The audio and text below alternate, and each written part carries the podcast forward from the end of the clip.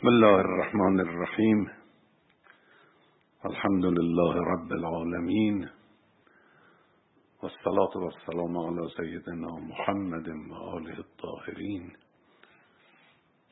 سيما بقية الله في الأرضين. السلام على الحسين وعلى علي بن الحسين وعلى أولاد الحسين وعلى أصحاب الحسين. اولا تبریک عرض میکنم دانش آموختگی جوانان رشید عزیز کارآزموده خودمون در دانشگاه های نیروهای مسلح رو. و همچنین ورود جوانان سردوشی بگیر در عرصه دانشگاه و آماده سازی خود برای طی این مراحل پر افتخار. همچنین تشکر می‌کنم از بیانات کوتاه و مفید و گزارش های خوب سردار رئیس محترم ستاد کل و فرماندهان دانشگاه های نیروهای سازمان های نیروهای مسلح و نصر شیوا و فسیح مجری محترم مراسم. اجرای این مراسم که همه دانشگاه های نیروهای مسلح در زمان واحد در مکان واحد جمع می شوند یک مجده بزرگی همراه خود داره و اون ایجاد فرصتی است برای نزدیکی دانشگاه های ما. دانشگاه های نیروهای مسلح به یکدیگر و استفاده از تجارب یکدیگر و همافزایی اونها با یکدیگر و کمک اونها به یکدیگر. ارتباط اونها یقینا به سود این دانشگاه هاست. محل این اجتماع هم دانشگاه خوش سابقه امام علی است که من فراموش نمی کنم در سال 59 در اوائل جنگ تحمیلی دانشجویانی از این دانشگاه آمدن اهواز رفتن سوسنگرد و مشغول مبارزه شدند دانشجو بودند. اما مجاهدت خودشون رو آغاز کردند از همون دوران دانشجویی. یکی از چیزهایی که عزیزان من به یک کاری ارزش میبخشه هدف اون کاره.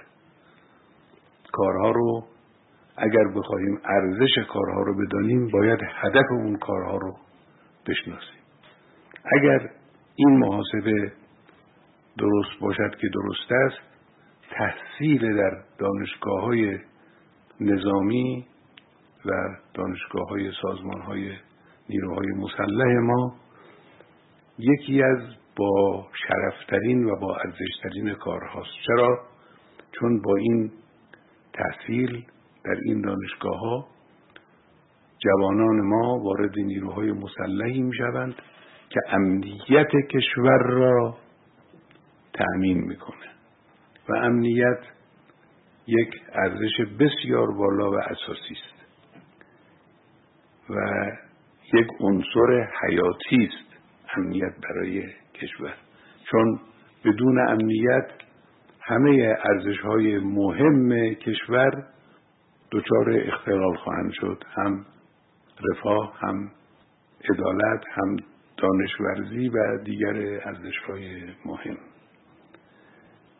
بنابراین حضور در این دانشگاه ها یک فرصت بسیار مهمی است.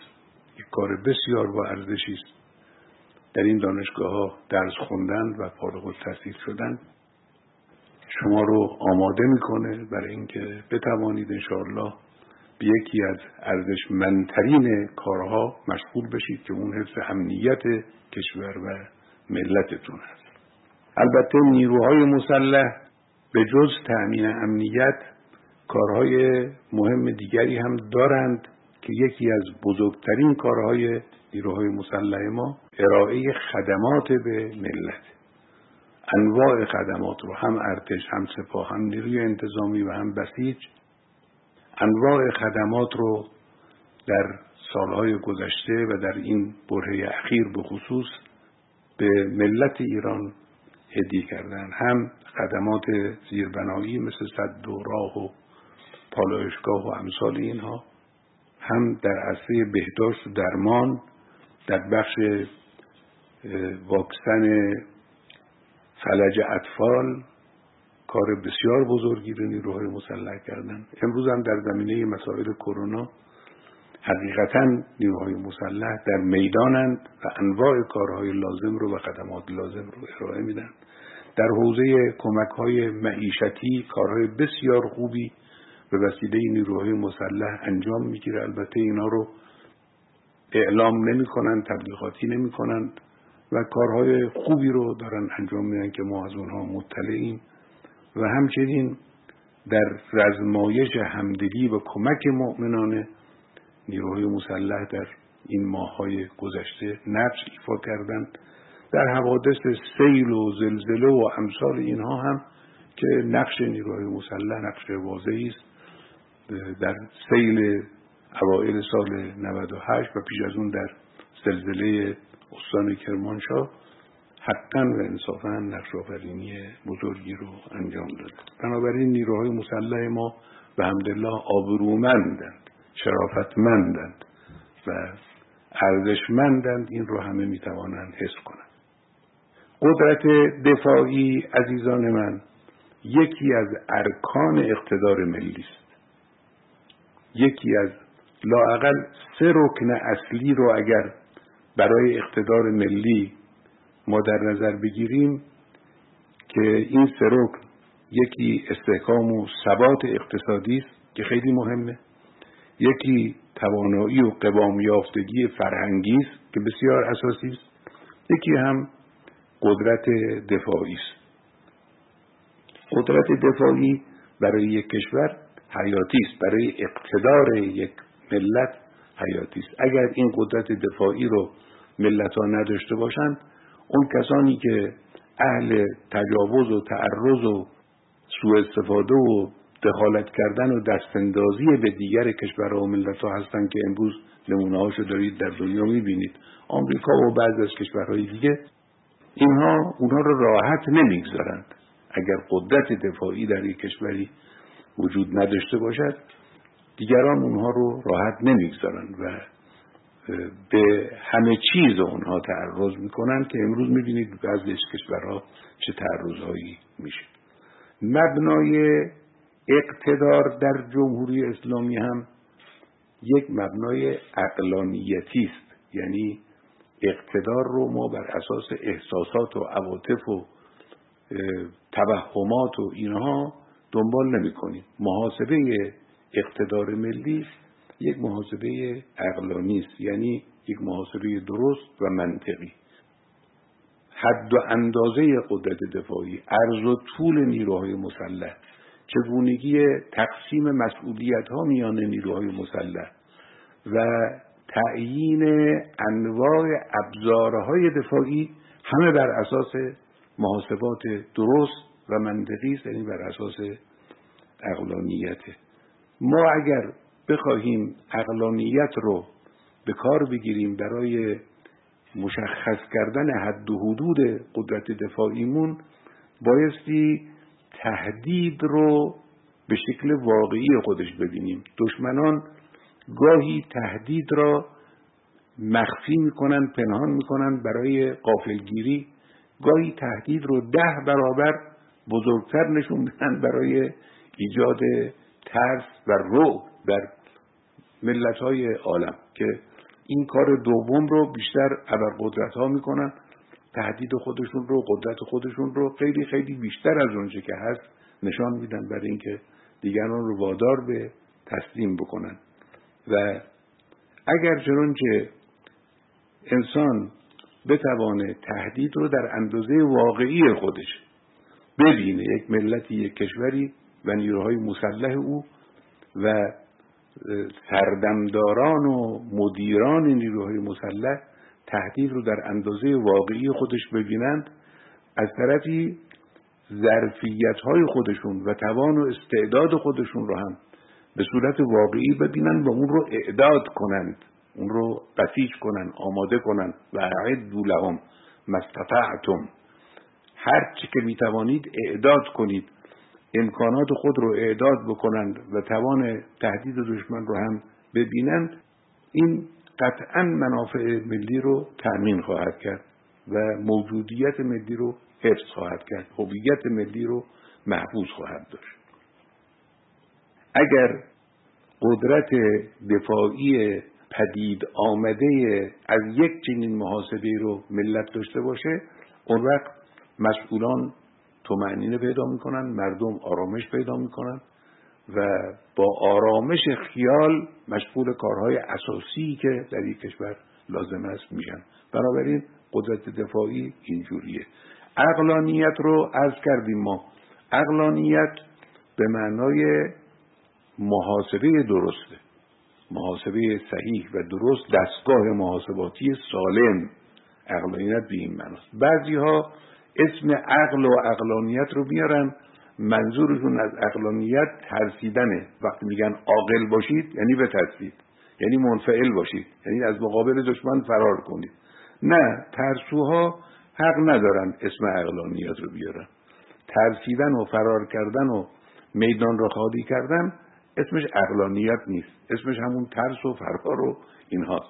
اقلانیت یعنی محاسبه درست و البته دشمن سعی می‌کنه اقلانیت به اون معنای غلط را تلقین کنه. بعضی هم نادانسته گاهی اربای دشمن رو تکرار می‌کنن. اینی که شما می‌بینید علیه امکانات موشکی ما علیه تشکیلات نظامی ما کارهایی میشه تبلیغاتی میشه و علیه توانایی های منطقی ما که بسیار مهمه برای قدرت دفاعی ما. حائز اهمیته. علیه اینها تبلیغات میشه حرف می‌زنن. این یابگوهای آمریکایی که ملاحظه می‌کنید دیگه اینا واقعا عرازل یابگو که هر حرفی به هندشون میاد بیمهابا و بیمحاسبه می‌زنن. هر جا میرن مینشینن علیه جمهوری اسلامی و اینها حرف می‌زنن. اینا به خاطر همین است که این امکانات اساسی ما با محاسبه دقیق به وجود آمده و انشالله پیش خواهد رفت و اینها ناشی از عقب مندگی آنها در این میدان و ناشی از هر سو آنهاست. بنابراین مهم این است که دستگاه محاسباتی رو حفظ کنیم سالم نگه داریم نگذاریم دچار اختلال بشه. اگر ما دستگاه محاسباتیمون اختلال پیدا کند بسیاری از امکانات ما هم از دست ما خواهد رفت. شرایط خوب ما تبدیل به شرایط بد خواهد شد. فقط هم مسئله نیروهای مسلح و دستگاه دفاعی و قدرت دفاعی نیست که ناشی از اقلانیت باید باشد. نه در همه مسائل مهم برای اداره یک کشور و به خصوص در جمهوری اسلامی که این همه اسلام بر روی عقل و تعقل و تفکر تکیه کرده اگر بخوایم کارها درست پیش بره بایستی بر مبنای اقلانیت عمل کنیم. ما ظلم ستیزی را هم بر اساس اقلانیت میگیم. ادالت خواهی هم باید بر اساس اقلانیت باشه. مبارزات اجتماعی ما هم باید بر اساس اقلانیت و محاسبه درست باشه. گرفتار حاشیه نشیم اصل و فر رو هم اشتباه نگیریم. خب ما البته عرض کردیم که یک رکن از ارکان اقتدار ملی عبارت است از قدرت دفاعی یک رکن هم عبارت است از مسائل اقتصادی و ثبات و استحکام اقتصادی یک رکن هم مسائل فرهنگی. در زمینه مسائل فرهنگی وقتی که مثلا فرض کنید بحث تهاجم فرهنگی پیش آمد دیدیم که دشمن دستپاچه شد با تبلیغات خودش علیه شعار مبارزه با تهاجم فرهنگی دشمن وارد شد. یعنی از اینکه شما بیدار باشید بفهمید که تهاجم فرهنگی و باید مقابله کرد دشمن ترسید. در زمینه مسائل اقتصادی هم همینجوره. البته مسائل اقتصادی زیر فشاره. الان ما مشکلاتی در زمینه های اقتصادی داریم. معیشت مردم دچار مشکلاتی است. که اینا همش قابل حل است. من عقیده ندارم که مسئولین زیرفت در مسائل اقتصادی تلاش نمی‌کنن نه تلاش های زیادی داره انجام می‌گیره به خصوص در بعض از بخش ها تلاش های خوبی هست. البته اشکال در توان مدیریتی در بعض از بخش ها هست. این رو قبول می‌کنیم که در برخی از بخش های اقتصادی ما توان مدیریتی ضعیفه. مسببات خوبی هم داریم. این مسببات پیگیری باید بشود. این رو من اینجا گفتم برای اینکه در کنار مسئله قدرت دفاعی که یکی از مهمترین مسائل ماست مسائل اقتصادی مورد قفلت و فراموشی قرار نگیره و نگاه جامعی به همه اینها باشه. مدیریت ها بایستی قوی باشن فعال باشن خسته نشو باشن.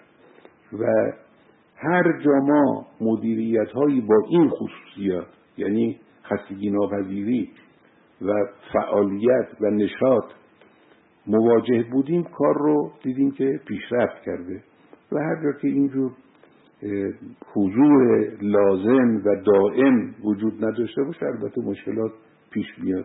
خب علاج در زمینه مسائل اقتصاد رو ما این دو سه ساله مرتبا تکرار کردیم.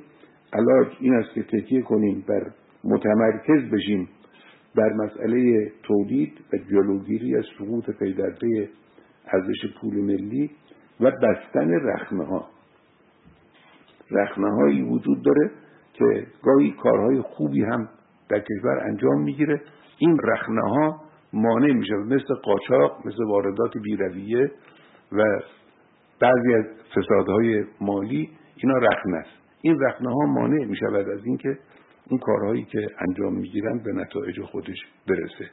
تلاش باید بکنن و شبانه روز خستگی نشناسند و کار رو پیوسته دنبال بکنن. انشاءالله تغییراتی ایجاد خواهد شد. البته نقش خباست آمریکا رو نباید نادیده گرفت. این تحریم های خباست آمیز اینا جنایته یعنی به معنای واقعی کلمه حالا ما مقاومت می‌کنیم ما میستیم و انشاءالله این فشار حد اکثری او به روسیاهی حد اکثری آمریکا منتهی خواهد شد. این کار رو ما خواهیم کرد به توفیق الهی که او رو پشیمان می‌کنیم از این کار. اما اینها جنایت خودشون رو درم می‌کنن. یعنی کاری که اونها می‌کنن جنایت می‌کنن. رئیس جمهور آمریکا اظهار خوشحالی می‌کنه که بله ما فشار حد اکثری اقتصادی و تحریم های حد اکثری رو اعمال کردیم. ایران اقتصاد ایران رو دچار اختلال کردیم. اولا این کار جنایته.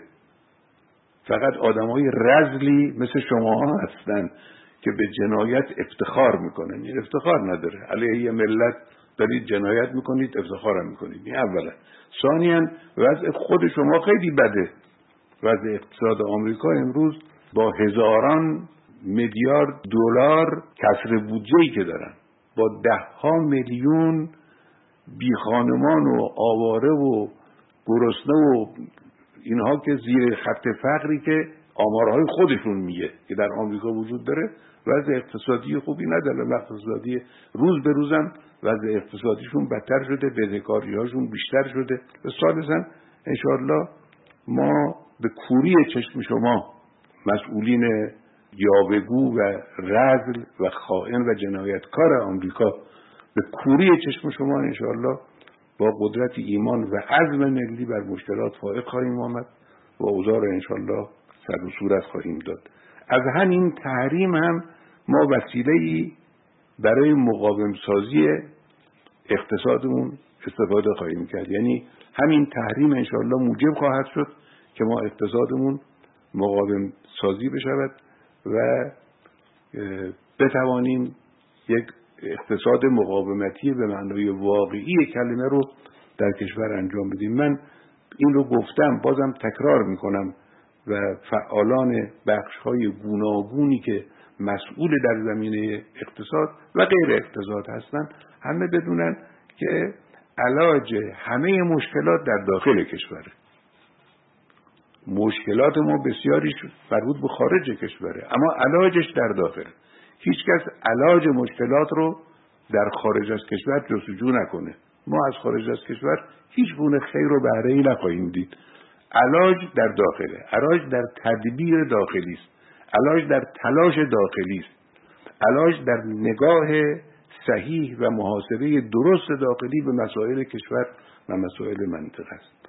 و به کارگیری نیروی خرد با عزم و اراده راسخ باید و می‌توان بر مشکلات انشاءالله فارغ شد و این هارت و هورتی هم که این ارازل مسلط بر ملت آمریکا می‌کنن اینها هم نبایستی کسی رو ذهن کسی رو مشغول کنه. خب برگردیم به نیروهای مسلح من چند توصیه می‌خوام عرض بکنم.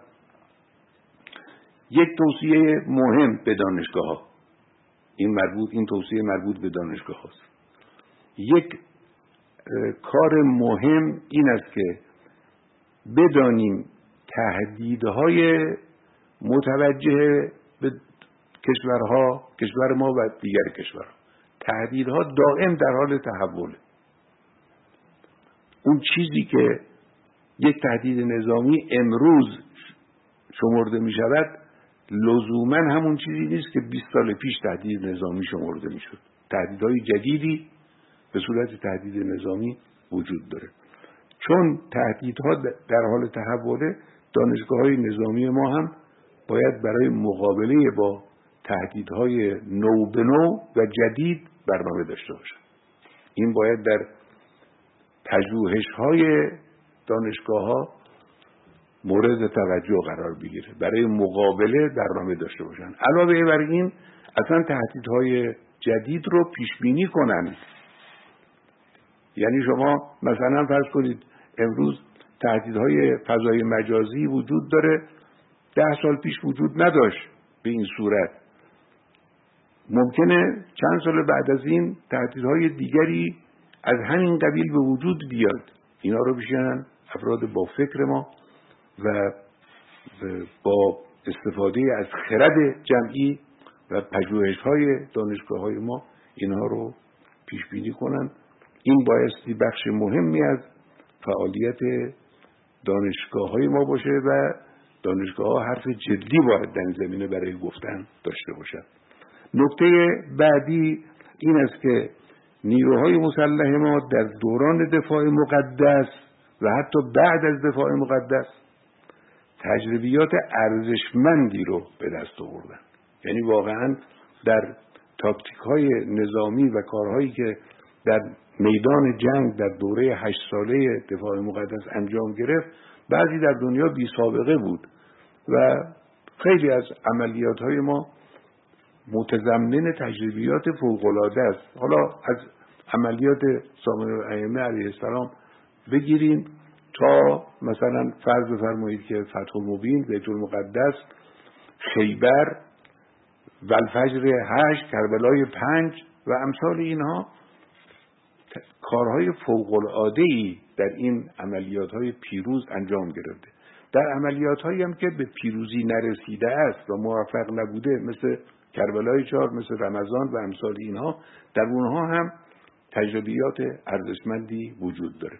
این تجربیات رو بایستی ازش استفاده کنیم. امروز البته روایت این تجربیات در دانشگاه ها معمول هست و این روایت انجام می‌گیره و بسیار هم خوبه لکن کافی نیست.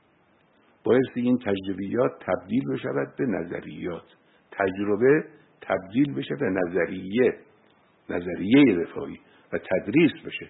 و تحقیق بشه و اطراف اونها پژوهش انجام بگیره. و این تجربیات به روز بشود. به روز بشود و منطبق با نیازهای روز بشه و انشاءالله از اونها اینا سرمایه های بسیار با ارزشی است که این سرمایه ها رو باید ازش استفاده کرد. و بست و تکمیل پیدا کنه. مطلب آخر هم مسئله تربیت اخلاقی است. البته در گزارش هایی که اینجا دادید و گزارش هایی هم که من قبلا هم داشتم از جاهای مختلف کارهای خوبی در دانشگاه های ما از لحاظ گرایش های دینی و ایمانی و اعتقادی و اخلاقی انجام می‌گیره. لکن من روی مسئله تربیت اخلاقی بیش از اینها احتمام دارم. دانشگاه های ما بایستی اهمیت بدن. ما باید نفوذ جوانهای عزیزمون رو سیغل بدیم. این جوانهایی که اینجا هستن اینا فرزندان عزیز ما هستند اینا ارواح طیبه و نفوذ سالم اجتماع ما هستند از جمله اینها جوانها از جمله بهترین های مردم ما و جامعه ما محسوب میشن. ما باید نفوذ اینها رو تا اونجایی که می‌توانیم وسیله سیغل دادن این نفوذ رو فراهم کنیم. آرایش معنوی آنها به تقواست به اخلاص است به شجاعت است به تواضع است. اینا آرایش های معنوی است. پایبندی به عهد وفاداری نسبت به قولی است که به نظام و به اسلام و به انقلاب دادن. اینها جزو واجبترین هاست. البته این چیزها مخصوص جوانهای نیروهای مسلح نیست. همه نیروهای جوان کشور و بیش از همه نیروهای انقلابی نیروهایی که در خط انقلاب در خط تدین و تقوا خودشون رو می‌دانند و قرار میدند و همینجور هم هست بیش از همه اونها بایستی به این تقیدات توجه بکنن. اینجور نباشه که جوان ما اگر وارد یه مسئولیتی شد چشم به یک مقام بالایی بدوزه یا چشم به اندوختن مال دنیا داشته باشه. جوان با اخلاص مثل همون دوران دفاع مقدس که واقعا اینجوری بود. کسانی که آمدن و خودشون رو در این راه در معرض فداکاری قرار دادن اینها با اخلاص و با فداکاری بود که توانستن کار رو پیش ببرن. بعد از اون هم در عرصه های مختلف همینجور بوده که این دویدن دنبال موفقیت های دنیایی کار رو لنگ می‌کنه. اگر کسانی باشن که اینجور کار رو انجام بدن لکن هدفشون اهداف دنیایی و رسیدن به مال و مقام و موقعیت دنیایی و اینها باشه این کار پیش نمیره. کار با مجاهدت و اخلاص پیش خواهد رفت. خب این رو که عرض کردیم. آخرین مطلبی که می‌خوام عرض بکنم باز راجع به کروناست که ما در همه صحبت مقید هستیم که این قضیه رو مطرح کنیم. اولا مجددا برای چندمین بار از مسئولین زیرفت بهداشت و درمان از پرستاران عزیز از پزشکان عزیز از کسانی که دستن در کار این مسائل هستند صمیمانه تشکر می‌کنیم. در این موج سوم که خطرناک هم هست واقعا ابتلا و تلفات خیلی دردآوره برای انسانی که نگاه می‌کنه خیلی دردآوره بایستی از اینها تشکر کرد که اینا واقعا دارن فداکاری می‌کنن و کار می‌کنن. و اونچه که امروز بخوام عرض بکنم این است که ضابط گذاری ها بایستی از حاکمیتی و الزامی باشه. این من از مدت ها پیش البته به مسئولین محترم به رئیس جمهور محترم به دیگران هم گفتم بایستی الزام بشه. یک مواردی هست که بعضی از فعالیت ها بایستی تعطیل بشه. بعضی از سفرها بایستی ممنوع بشه. همچنان که ملاحظه کردی سفر اربعین رو مردم متدین و مؤمن ما پذیرفتند. گفتیم نرید به طرف مرز نرفتند این خیلی مهمه.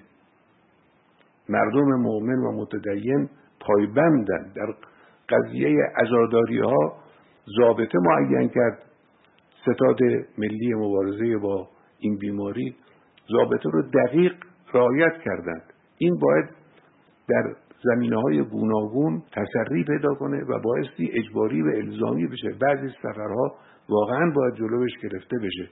گاهی بعضی از سفرها موجب می شود که شیوع بی محابا و بدون قابلیت کنترل انجام بگیره که واقعا مایه تأسفه.